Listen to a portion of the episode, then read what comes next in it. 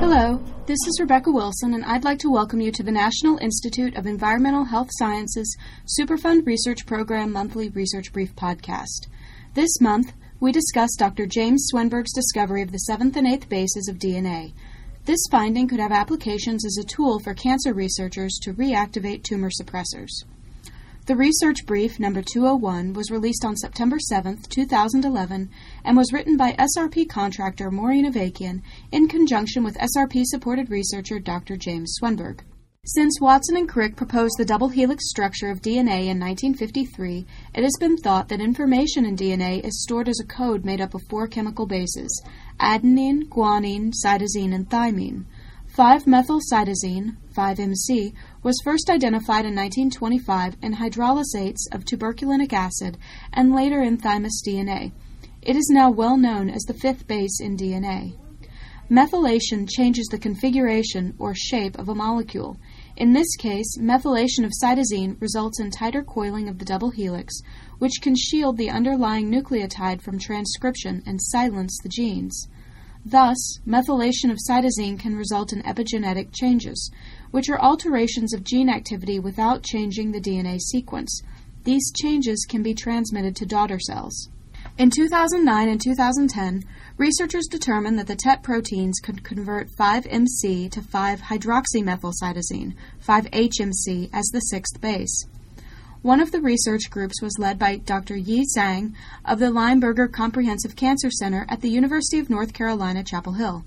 They suspected that the TET proteins could not only convert 5-MC to 5-HMC, but that the proteins went on to form two subsequent products, in what they believed was a four-step series of reactions leading back to the bare-boned cytosine. They hypothesized that the failure to detect the last two reaction products and the conversion of 5-MC to cytosine was not because the predicted chemical reactions were not occurring, rather, it was because the experimental assays were not sensitive enough to detect the intermediate products. They teamed up with Dr. James Swenberg, director of the UNC Superfund Research Center, and Leonard Collins from UNC SRP's Chemistry and Analytical Core to redesign the approach, switching the enzymes used to digest the DNA, using high performance liquid chromatography enrichment of the expected products, and developing highly sensitive mass spectrometry methods for rigorous identification and structural confirmation. With this assay, the researchers detected the reaction products they expected 5 formyl cytosine, 5-FC, and 5 carboxyl cytosine, 5-CAC, the seventh and eighth DNA bases. Importantly, they verified that TET proteins control these methylation and demethylation processes. The researchers then conducted studies to determine whether these reactions take place in cells and tissues of mammals. They analyzed human embryonic kidney cells, mouse embryonic stem cells, and mouse tissues expressing elevated, reduced, or normal amounts of TET proteins. They found that the new bases were detected when TET proteins were present. However, without TET proteins, 5-FC and 5-CAC were not detected.